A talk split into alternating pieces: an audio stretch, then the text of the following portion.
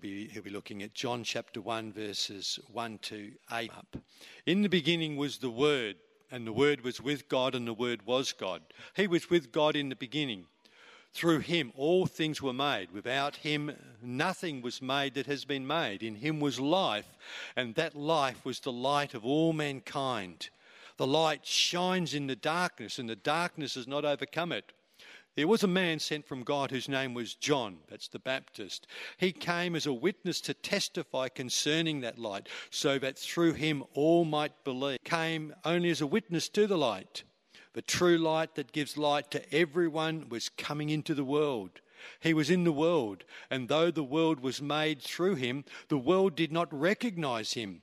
He came to that which was his own, but his own people did not receive him. Yet to all who did receive him, to those who believed in his name, he gave the right to become children of God. Children born not of natural descent, nor of.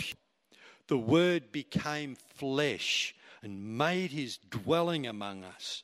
We have seen his glory, the glory of the one and only Son, who came from the Father, full of grace and truth. John testified concerning him. He cried out, saying, This is the one I spoke about when I said, He who comes in after me has surpassed me, because he was before me. Out of his fullness we have all received grace in place of grace already given. Grace and truth came through Jesus Christ. No one has ever seen God but the one and only Son, who is himself God and is in closest relationship with the Father, has made him known. Kyron? Yeah, I did finish my studies. Uh, I have no regrets. Yeah, thanks. I started them in 2001. Uh, regrets.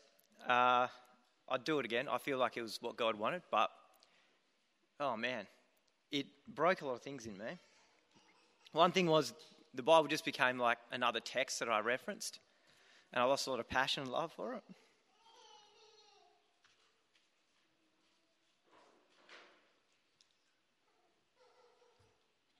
But I thought I'm going to go through the book of John because it's my favourite book. Most overwhelming book. and uh, I feel like I have that passion and love back, and it just came out in manic gibberish. So I feel like excited to preach, but also I'm looking at my notes going, oh my goodness, this could be a train wreck. So maybe the title of today's sermon will be The Manic Dribble about John 1 to 18. I hope not. I'm going to pray.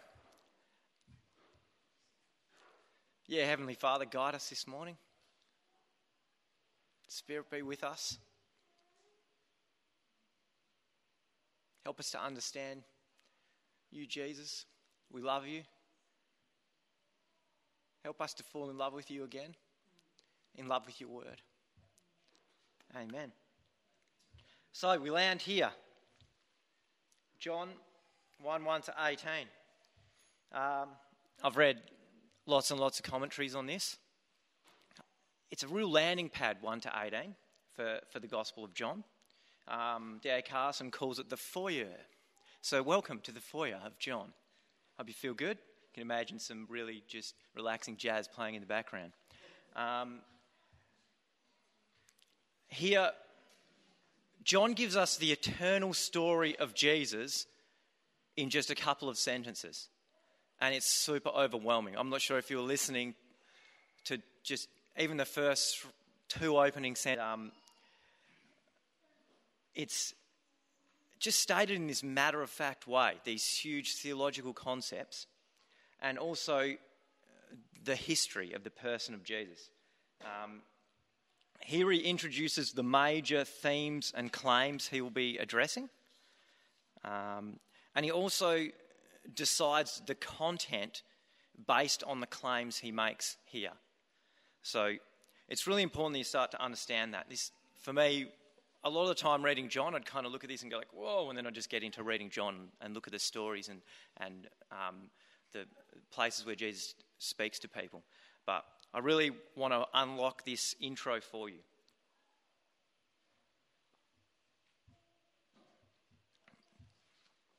So, these themes, and this is how I imagine it, they run through the book like threads.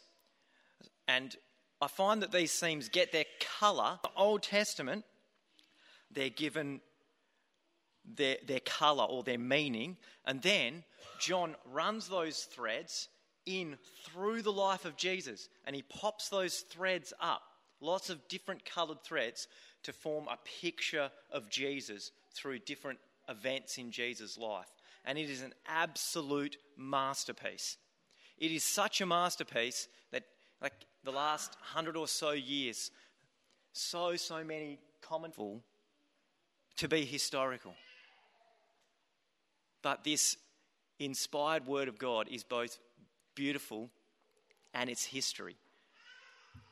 Um, I, want, I want to give you a bit of an example of this because so far it probably does sound a little bit like gibberish. So I'm just going to give you Nicodemus. This works with any part of John you go to. So we see Nicodemus, eh, who in, comes to us in chapter 3 of this gospel. Nicodemus is first life and light. So we see life and light. And this is a thread that runs back to creation. So in the beginning, there was, and we think, oh, in the beginning there was God, and, uh, then God spoke and light came about. That is one thing. There's also the word is connected to light in the Bible, in the Old Testament, frequently. Most popular is Psalm 119. God's word is a lamp or a light to me. So, this idea of life becomes a major theme. And then that is put together with an idea of darkness. So, there's this opposition to light from darkness that's in the world. And then this darkness the greatest darkness, which is disbelief, sin, any kind of opposition to Jesus, comes from the inner circles of Jesus. So God's own people are the darkest to his word, and then it moves out in 1 to 18. And so the story is given to us that a Pharisee, Nicodemus, comes at night. So here we have a nighttime story. In the darkness, Nicodemus comes, grabbing hold of that thread, going the whole way to John 1 to 18 and then through into the Old Testament, that darkness and light. Who is Nicodemus? He's a Pharisee, he's one of that inner circle. Then we get he came, but he wasn't rejected by the world, but also God's own people, the Jews and particularly the Pharisees. John is pulling on that thread. He didn't understand Jesus. Hengstenberg, which is a name I probably just butchered, he says Nicodemus's night was blacker than he knew. See how these stories are chosen to pull on these different threads. And so 1 to 18, John 1 1 to 18, is really a land, this foyer works to, to introduce all these themes, but also help us to navigate through the book of John and understand it in the context of God's whole story. Um, yeah, people like D.A. Carson is one example. There's quite a few. They even think that uh, this is an evangelical, uh, like a, a evangelistic text for Jewish people. It's trying to convince. Not only that, in the story of Nicodemus, there's another thread pulled in case you're wondering. Another thread, which is the witness thread.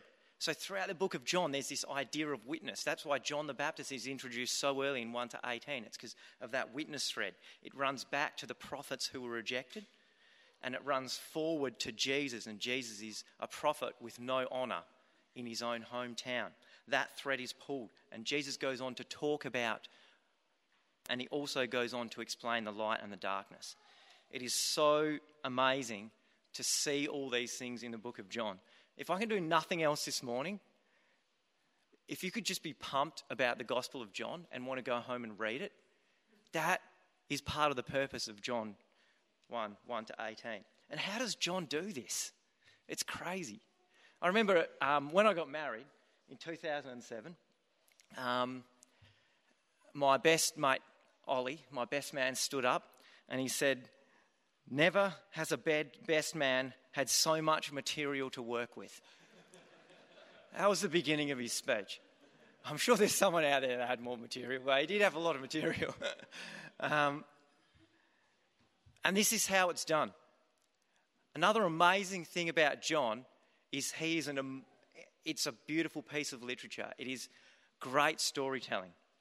John does a narrator reveal. So we see John is the things.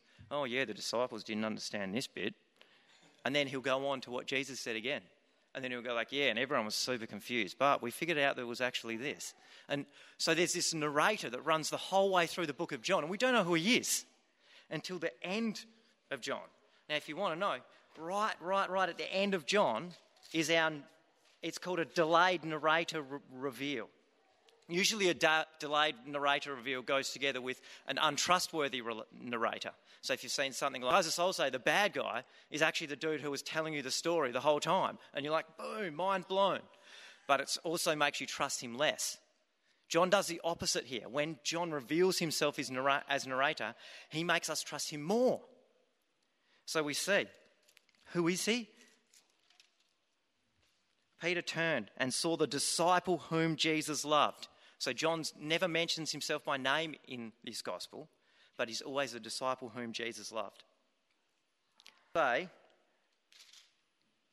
this disciple testifies to these things who wrote them down. We know that this testimony is true. Jesus did many other things as well. If every one of them was written down, I suppose that even the whole world would not have room for the books that would be written.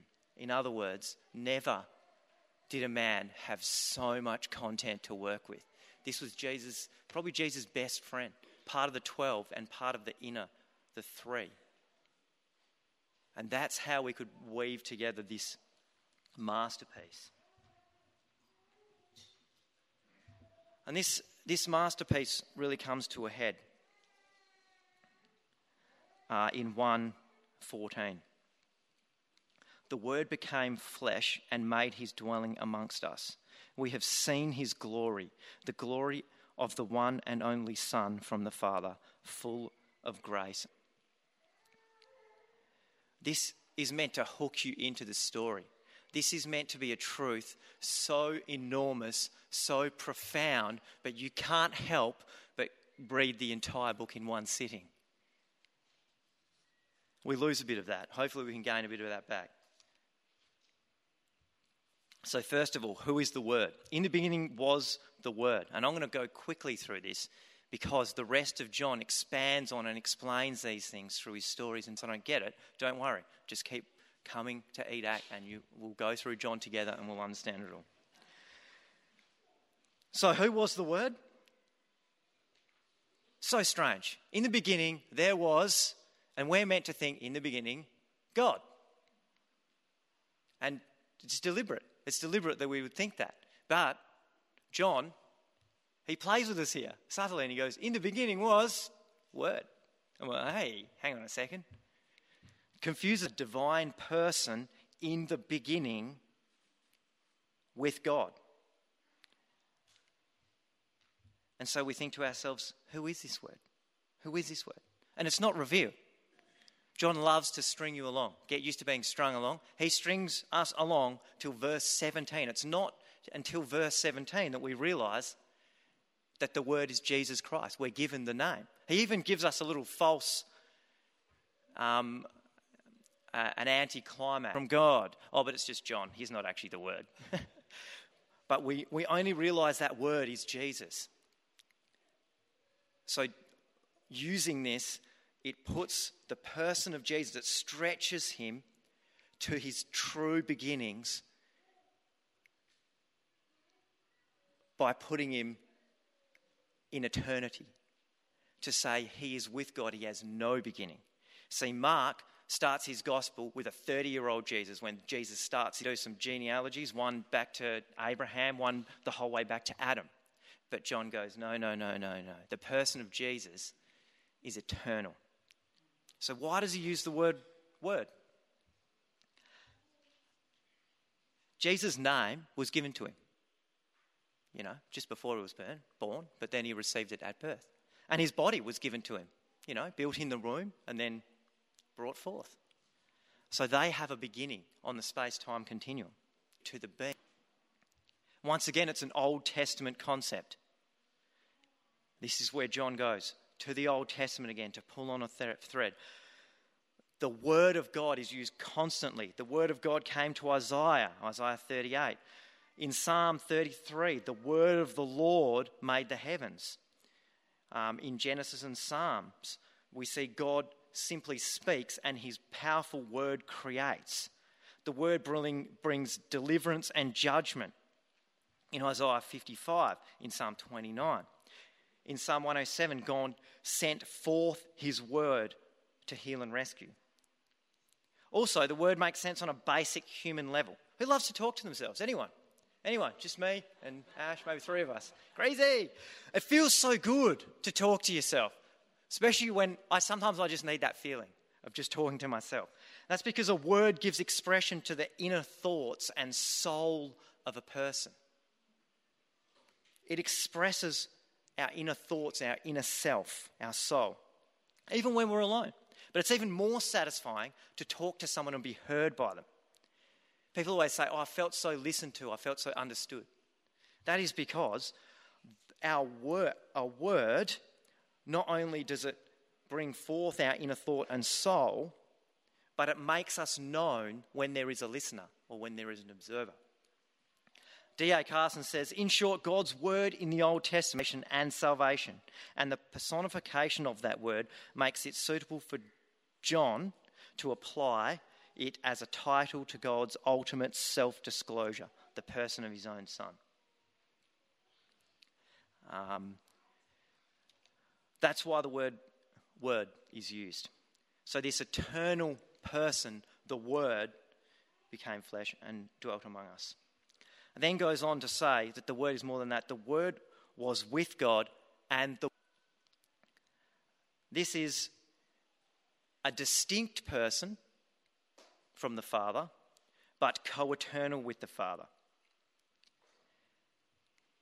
So, the first thing we learn is the Word was with God is better translated, the word was face to face with God. I was reading Hendriksen on this, and he constantly actually translates it out from the Greek. The word was face to face with God all the time.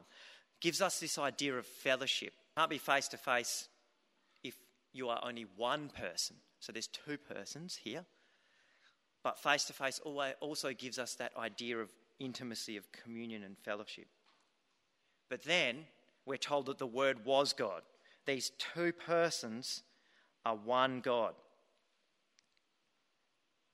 Jesus, therefore, is God, which sounds crazy. And some people try and take that out of John 1 to 18, which is impossible because it's a thread. Once you know it's a thread, you can tug on that thread and dismantle all of this. For instance, I'll give you one example of this thread running through the book of John. Jesus is God, so, John gives us seven I am statements. I am is referring back to the burning bush when God revealed himself to Moses and said, I am. Talking about his eternal nature, his being God. Of John. John links these all together with by a thread. So seven, the perfect number of I am statements. So Jesus is saying, I am God, I am God, I am God seven times. He also has seven just I hams that he throws out there mid conversation. There's so much more, but I won't go there right now. What we need to know is the Word, Jesus, was with God. I'm going so quickly for good reason. We then learn this word was the creator of all things. It's stated both negatively and positively. Through him, all things were made, and then without him, nothing was made that has been made. So it tells us that he himself is not created, and it also tells us that there are no exception by the word. If you want to put a little reference in your Bible, because everyone's got them out, everyone's super keen, you're looking at these threads, you're getting into 1 to 18, I love it. You can go to Colossians 1 to 16. For in him all things were created, things in heaven and on earth, visible and invisible, whether thrones or dominions or rules or author- rulers or authorities, all things were created through him and for him. Wow. Flesh. The eternal God, the all creating, all powerful God, became flesh and dwelt among us.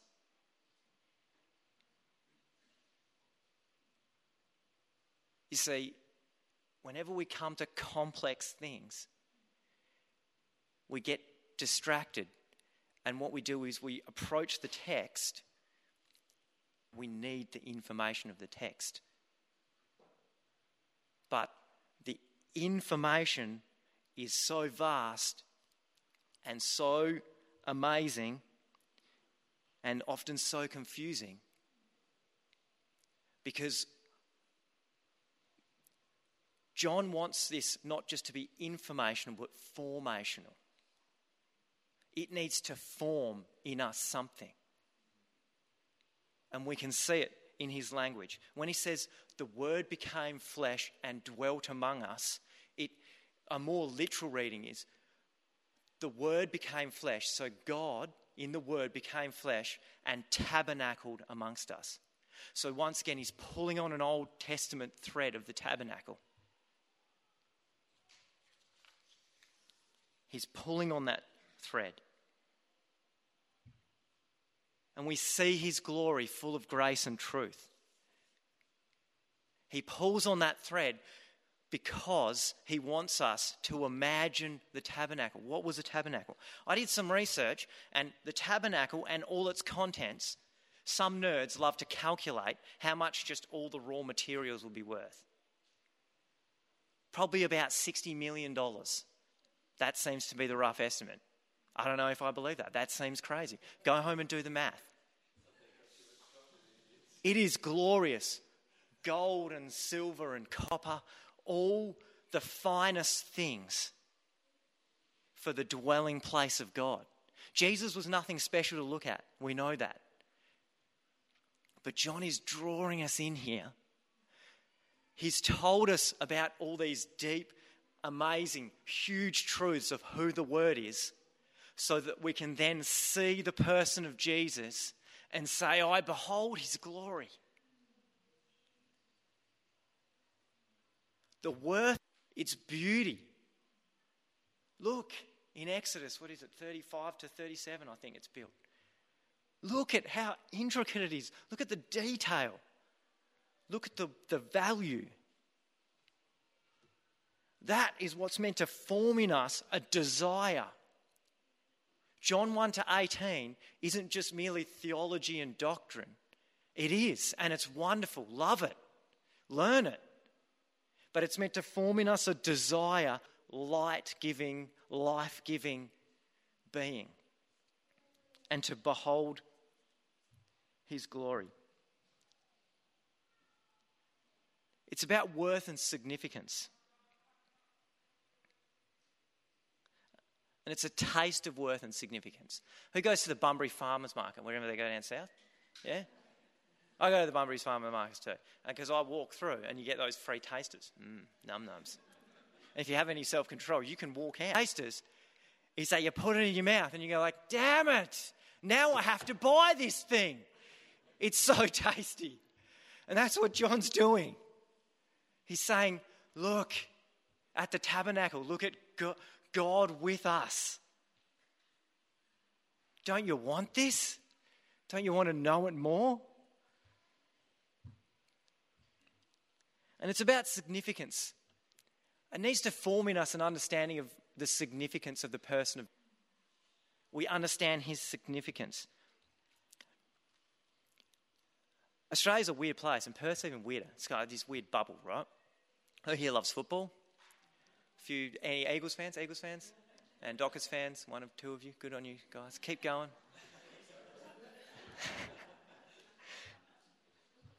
yeah, the funny AFL's so weird.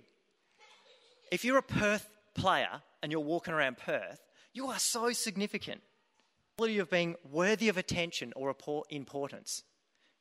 If you're a Perth player in a Perth team, like a West Australian team, you are so worthy of attention and importance. You're strutting around Perth. People see him in cafes. Oh, look, it's Nic Nat. So, but if any of them go to any other country, people don't know him from a bar of soap. They are nobodies. They are of zero significance. They're just another person on the street. In fact, in most places in the world, they wouldn't even be able to describe what they did.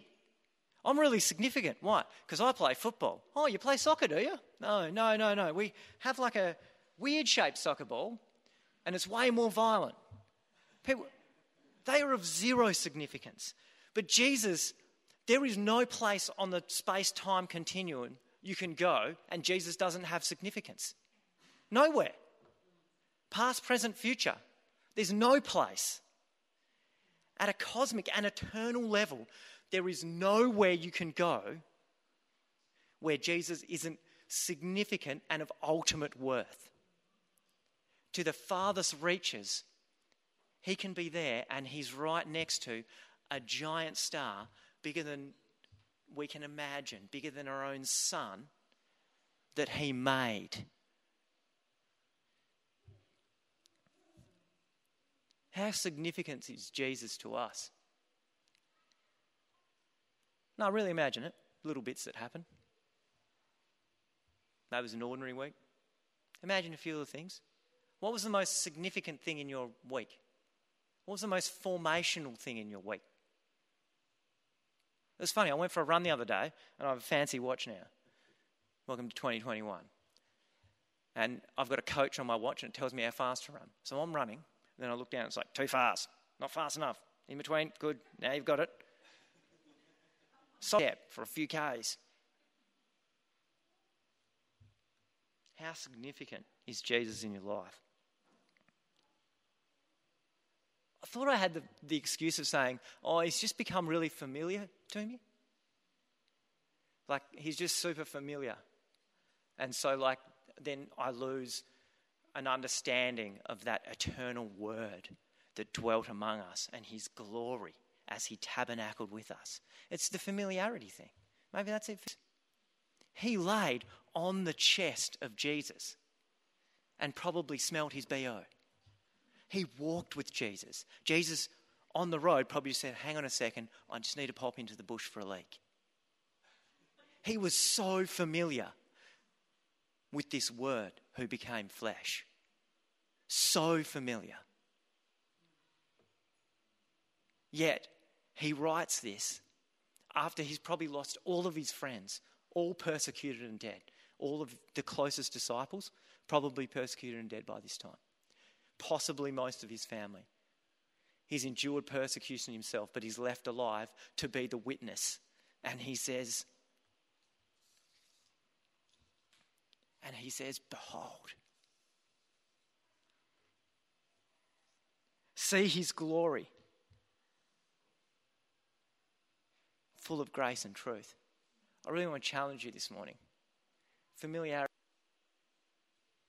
Please be ready to come with me on a journey through the book of John. I'm going to pray for us. God, oh, Father, soften our hearts. Give us eyes to see.